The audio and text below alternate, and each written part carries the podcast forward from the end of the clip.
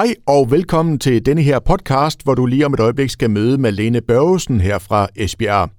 Malene har netop udgivet bogen Under stjernerne, Lille Sommerfugl, og det er en bog, hvor hun fortæller hendes meget barske historie om en ting, der i den grad vendte op og ned på øh, livet for Malene tilbage i 2020. Men det vil du også opleve i interviewet her.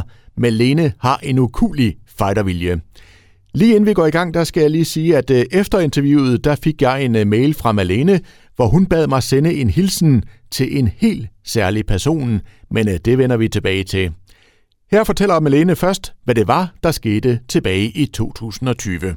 Ja, men altså, jeg har tre børn, og da den mellemste blev, var syv uger gammel, fik jeg et epileptisk anfald. Det samme skete, da den yngste var syv uger. Om det er tilfælde, at de begge to var syv uger, det ved jeg ikke, men faktum er, at der fik jeg endnu et anfald. Så skulle jeg så udredes for, om jeg havde epilepsi, og blive smidt i en scanner. Min søster havde på det tidspunkt lige fået konstateret brystkræft. Og jeg lå jo der og tænkte, nu siger de bare, at jeg har bry- øh, kræft i hjernen, og jeg har en lille baby. Det duer ikke. Og de ringer svar sammen eftermiddag. Jeg skulle først ringe ugen efter, og jeg tænkte, det kan da ikke være godt. De ringer så og siger, at øh, der er hverken kræft, tumor, svulster, men du har et AVM. Så jeg siger, hvad er et AVM, og kan man gøre noget? Det er så arteriovenøs malformation, på dansk karmisdannelse. Øhm, jeg siger, hvad gør man ved den? Jamen, den lukker man af ved embolisering, så vidt muligt indenfra, og kan man ikke det, så skal den operativt fjernes. Og jeg når for tre operationer, emboliseringer. En i juni, en i august og en i oktober. Og efter den i oktober, så bløder den så. Om den siver eller springer, eller det ved vi ikke, men faktum er, at de trækker 1,6 liter blod ud. Det er jo ikke så godt, men jeg har hørt, at man kan undvære tre. Hold da så ja, det var lidt voldsomt. Ja. Øhm, så for at få styr på trykket, så skærer de 75 procent af kranieknoglen ud i højre side og lægger mig til at sove. Jeg får sygt smertelindring ind i halsen, og så får jeg boret dræn og trykmåler ned i hovedet og ligger så og sover. Fire dage efter er de inde og fjerne blodrester, og jeg ligger stadigvæk og sover. Øh, og det gør jeg så i 22 dage frem til 31. oktober. Og vågner stille og roligt op. Det er jo en dans, når man skal ud af sådan en narkose. De kan jo ikke bare hive mig ud, så går, kan kroppen gå i koma, eller hvad hedder sådan noget. Chok hedder det. Så det er jo sådan to skridt frem og et tilbage. Det tager lidt tid, fordi der er sovemedicin ud af systemet der. Jeg er jo så lam, hvilket jeg var, da jeg blev lagt til at sove. Det er jeg så også, da jeg vågner. Og jeg vil gerne ud af den der kørestol. Jeg kan jo se, at jeg har to ben, to arme, men har så fået venstresiden neglect. Det betyder, at jeg har glemt, at jeg findes til venstre side. Så det er jo noget af en udfordring at skulle til at træne, når man ikke kan helt forstå, at man findes det gør jeg så og træner. Og min søster giver mig en bog, og jeg skriver en masse strøgtanker og ting, så jeg, jeg tænker, som selvterapi, men også, kunne min, nu har jeg tre små børn, kunne de en dag få brug for, hvad var det lige, der skete? Og, og da jeg mangler kranieknoglen, går jeg med hjelm for ikke at komme til skade. Der skal, trykket skal være i orden, så der går lige en tre måneder med hjelm, inden de kan sætte min egen kranieknogle tilbage. Det er, helt, det er jo et håndværk, kan man sige. Så det gør jeg med hjelm, og der er jeg indlagt på Grænsted. Jeg har været både i Hamel og i Grænsted.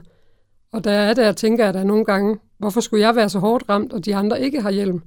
Og så bliver jeg jaloux, og, og også skamfuld over at føle de her tanker, og tænker, at de har jo deres egne problemer. Og så tænker jeg, det kan da godt være, der sidder nogen derude nu med hjelm og tænker skamfulde tanker. Og så vil jeg gerne sige, at det er okay. Det er, du ved, reaktionsmønstre.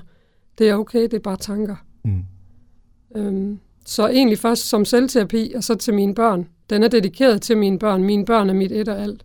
Så den er til dem. Nu levede jeg selvfølgelig stadig, eller hvad skal man sige, til mit held overlevede jeg. Så jeg har stadigvæk til at fortælle min historie og fortælle dem, hvem er jeg, hvad kommer jeg fra, hvad er mine værdier, hvad vil jeg gerne have, I husker mig for den dag, jeg ikke er her mere. Hvad vil jeg gerne have, I tager med jer. Nu er jeg meget øh, motiveret til at rejse mig altid. Jeg er sådan en korkprop, plejer jeg at sige. Jeg bliver ikke liggende. Jeg tror, der kommer noget til alle i løbet af et liv men jeg bliver ikke liggende. Og kan jeg give bare lidt af den power til at rejse sig til andre, som måske har lidt svært ved at finde det, så vil jeg gerne give det videre. Og det har du så gjort med bogen her, men altså, jeg står jo bare her og tænker, altså, det er 2020, det her sker. Det er rigtigt. Alt det, du har været igennem, nu står du der, men på et eller andet plan, så har du jo skulle starte helt forfra med rigtig rigtigt. mange ting. Det har jo været helt vildt at ja. rejse. Det har det været. Øh, altså, jeg kan blive udfordret på min... Jeg kan hurtigt blive træt, og jeg kan komme til at gentage mig selv, og jeg kan glemme ord så kommer de oftere til mig på engelsk. Jeg har ladet mig fortælle, at det er fordi sprogcentret i hjernen sidder samme sted, som når du tillærer andre nye sprog. Så mm. hvis jeg ikke kan huske det danske ord, så kommer det ofte til mig på engelsk. Men jeg skal nok gøre mig forståelig. Jeg har skulle lære at synke igen og trække vejret, eller hvad, trække vejret selv og synke mad og holde på en blyant, hvor meget man skal holde på den, for at ikke tabe den. Og. Hvis vi lige vender tilbage til det der med, at du siger, at du er lam i den ene side. Ja. Jeg fik også neglect, hvilket betyder, at man glemmer, at man findes. Du kan få fuld neglect, eller nu var jeg ramt i højre side i baghovedet, hvorfor det var venstre side, jeg havde glemt. Øhm, jeg har vågnet i hospitalsengen og tænkt, hvad er det for en mærkelig arm, der ligger der? Så var det min egen, kunne jeg jo se, for den hang fast. Det var ganske ubehageligt. Men som sagt, jeg kunne se, at jeg havde to ben, så det var på gå. Jeg havde lige med min daværende mand købt hus øh, et par måneder inden, og der, der var to planer, så jeg sagde ret hurtigt, at jeg skal lære at gå trapper. Så jeg bliver vækket, kommer helt til mig selv 31. i 10. Og jeg bløder den 9. Den 14. på min fødselsdag, november, er jeg oppe og gå med en fys under armen, og han var sådan helt, ej, jeg bliver nødt til at filme dig, det er helt vildt, det er helt vildt. Og jeg tænkte, slap nu af, jeg er jo sådan jysk, rolig nu, det, det er godt nok, jeg går bare. Jamen Malene, du har sovet 22 døgn, du er lige blevet vækket for under fire uger siden, og du har været her fire dage. Det er flot. Ja, så kunne jeg godt se, at det var nok okay. Mm. Ej, det, det var må, okay. Det må man sige. Ja. Og så er det bare at lære at gå trapper, så ugen efter gik jeg trapper med en elastik rundt om foden. Det er bare fremad. Men hvordan fandt du den gejst? Det har jeg altid haft. Ja. Så det, det lå helt naturligt. Og så der, mine det... børn. Det er også derfor, at bogen er primært, at den er til mine børn. Jeg er mor med stort M. Og nu er jeg her stadigvæk til at kan fortælle min historie. Jeg vil gerne have, at de har mig med sig. Også til den dag, jeg ikke er her med. Den dag kommer jo til os alle. Man kan ikke gå og tænke på døden hele tiden, fordi at, øh, så kan du ikke leve. Men altså, som du selv siger, du håber også, at bogen kan bruges af andre, og det behøver jo ikke nødvendigvis være fordi, at man har været det igennem, du har været igennem. Der er vel rigtig meget, man kan bruge, uanset hvad man egentlig har været igennem. Det er tanken, ja. Altså, jeg har en eller anden egenskab, den har jeg altid haft til at rejse mig. Du kan ikke lægge mig ned. Jeg kommer i hvert fald igen. Og jeg har også set folk, som har haft lidt sværere ved at finde motivationen, som måske kunne sidde i kørestolen og tænke, det er da også meget rart at blive vasket. Hvor min følelse bare er, vi skal videre. Mm. Ja, prøv at se, hvor langt du er kommet. Ja, ja, nu skal jeg derhen. Hele tiden videre. Og kan jeg give lidt af den egenskab videre, så gider jeg gerne hjælpe andre. Øh, så planen er da, at jeg skal ud og holde nogle foredrag i det nye år og fortælle om, hvad der virkede for mig. Det er jo ikke sikkert, at det virker for den næste, men jeg kan sige, give, give konkrete eksempler på, hvad der virkede for mig, og give noget af min mindset og min... Jeg er meget positiv, det er alt, det er været. Jeg tror, det er vigtigt. Men du fortæller jo også, at når man nu er så stærk, som du er, ikke, så er det også meget ydmygende det her, som du selv siger, med at man skal vaske sig andre, og alle andre skal gøre noget for en. Du fortæller det der med, at øh, når du skulle starte med at gå, at tænker folk, hov, er du fuld og så videre, ikke? Jeg manglede jo kranieknoglen, så den vestibulære sans var lidt ude af balance, kan man sige. Der er væske inde ved hjernen. Og da, da, da jeg manglede kranieknoglen, så følte jeg, at jeg var fuld. Og det der med at mangle det ene ben i sit hoved, man kigger ned hver gang, venstre, højre, venstre. Jeg følte mig som en blæksprut, der kom hen. Og min stillingssans var også ramt, så når jeg cyklede på en motionscykel, så var det ligesom om benene knækkede omvendt. Men det gjorde de jo ikke, kunne jeg se. Mit syn fejlede jo ikke noget. Så det var bare at fortsætte. Og så mm. løber tårerne ned ad kinderne, så tørrer du øjnene, og så fortsætter du. Du skulle lære at gå igen, du skulle lære at tale, du skulle lære at synke, synke og børste hænder og spise med en ske. Og samtidig med, at du har tre børn og skulle så have overskud til at skrive en bog, fordi det forestiller jeg mig også, at du kan jo ikke bare sætte dig ned og skrive. Altså, det er vel lige så svært som alt muligt andet, ikke? Altså, du, du, du har virkelig... Jeg vil sige, du har brugt alle døgnets 24 timer. Ja, men jeg er god til det, kan man sige. Altså, jeg har altid... Det var jo ikke tanken, det skulle være en bog, der skulle udgives, da jeg startede. Det var som sagt selvterapi, så til mine børn, og så tænkte jeg, kunne jeg hjælpe andre, der har brug for lidt øh, indspark, så giver jeg gerne det. Så jeg har gået lidt til og fra, som jeg har haft hovedet til det. Jeg har altid været god til at skrive, opstilling, tegnsætning. Så det har jeg heldigvis ikke været ramt på. Så jeg har, når jeg har haft hovedet til det, så har jeg skrevet, og så kontaktede jeg et forlag, og de ville gerne udgive det. Mm. Øh, og så har jeg jo haft lidt øh, frem og tilbage sparring med dem i forhold til de korrekturlæste, sendt tilbage, jeg godkendt. Da jeg var endelig tilfreds, så kunne de jo så trykke print. Så det er jo sket over halvanden, to år. Den er jo ikke bare blevet til.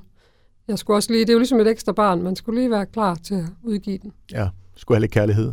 Ja, det er jo det. Ja. Og nu er bogen her så, altså hvordan er det at se, altså alle dine tanker, alle dine følelser, alt det her, nu kan Gud være mand gå ud og læse bogen, og, og købe bogen og læse den, og, og, og læse om alt dit inderste. Hvordan er det? Det er okay, jeg står ved alt, hvad der står skrevet. Jeg er et meget ærligt menneske. Øhm, det er selvfølgelig, jeg vil ikke sige angstprovokerende, det er ligesom, nu den flyvefærdig. Det er også dejligt at få sat et punktum. Øh, nu er vi videre. Jeg har altid drømt om at skrive, men det havde ikke lige været sådan en bog, men, men nu kom den altså først. Og det har jeg det fint med. Jeg glæder mig til at komme ud og fortælle og snakke med nogle mennesker. Og hvad sådan ellers, hvordan ser din fremtid ud, øh, sådan som du står her nu? Det er jo spændende. Altså, jeg, som sagt, jeg knoklede. Mine børn er min store motivation. Jeg skulle bare hjem til mine børn. Og så min første tanke var, kan, for at sige det kan jeg tørre min egen røv? Kan jeg spise min egen mad? Kan jeg være selvhjulpen? Klip til, der var jeg jo gift på det tidspunkt. Jeg er blevet skilt i mellemtiden. Kan man være, indgå i familien? Være ægtefælle? Kan man være mor? Kan man, hvad med sit arbejdsliv? Jeg blev på det tidspunkt, da jeg var gravid med mit tredje barn, blev jeg sygemeldt med, hvad de troede, der var stress. Indtil de fandt ud af, at det var det der AVM. Mm. Og så kunne min chef regne ud, det er en længerevarende proces, fordi den skulle først lukkes af, og bliver så opsagt og var ledig, og føder så mit barn, hvor jeg så får et anfald, hvor de opdager AVM'et, begynder at aflukke den, at den så bløder. Så står man der, vågner fra koma og skal genoptræne, og man er i øvrigt også både sygemeldt og ledig. Så hvad gør man så? Men vi må tage en problem ad gangen, altså en ting ad gangen. Og går ind i det med krum hals. Jeg skal tørre min bagdel, jeg skal spise selv, jeg skal være selvhjulpen, jeg skal tilbage til familien, jeg skal være mor, jeg skal være hustru, jeg skal være datter, jeg skal være søster. Jeg skriver min strøtanker løbende. Da jeg kontakter forlaget, de vil gerne udgive en bog. Så det sker sådan lidt øh, sideløbende. Øhm, ja, hvad så nu? Jamen, jeg skal ud og holde nogle foredrag, og jeg vil gerne skrive nogle flere bøger. Helst ikke øh, af denne her karakter. Så må vi se, hvad verden ellers byder på. Jeg er uddannet pædagog, men, øh, men jeg kunne også, det kunne også være sjovt at lave børneprogrammer. Der er mange ting. Verden ligger åben. Ja. Men altså, jeg står bare og tænker på alt det, du fortæller her. Ikke? Altså, de fleste af os, vi kommer jo igennem livet uden knups. Øh, men så er det jo så bliver vi måske skilt, eller vi mister vores job osv. Altså, du har jo fået hele pakken på én gang her. jeg fik ikke? det hele. du fik hele pakken. Altså, hvordan kommer man til et tidspunkt, hvor man tænker, jamen nu kan det ikke blive værre, nu kører vi bare derud af, eller hvordan, hvordan? Jeg tror, der kommer noget til alle i løbet af et liv. Jeg tror, det er min personlige står for egen regning. Jeg tror ikke, man får mere, end man kan håndtere. Det er jo min kampgejst, der taler. Ja, min søster blev syg, min far havde det skidt. Jeg havde et par onkler, der døde.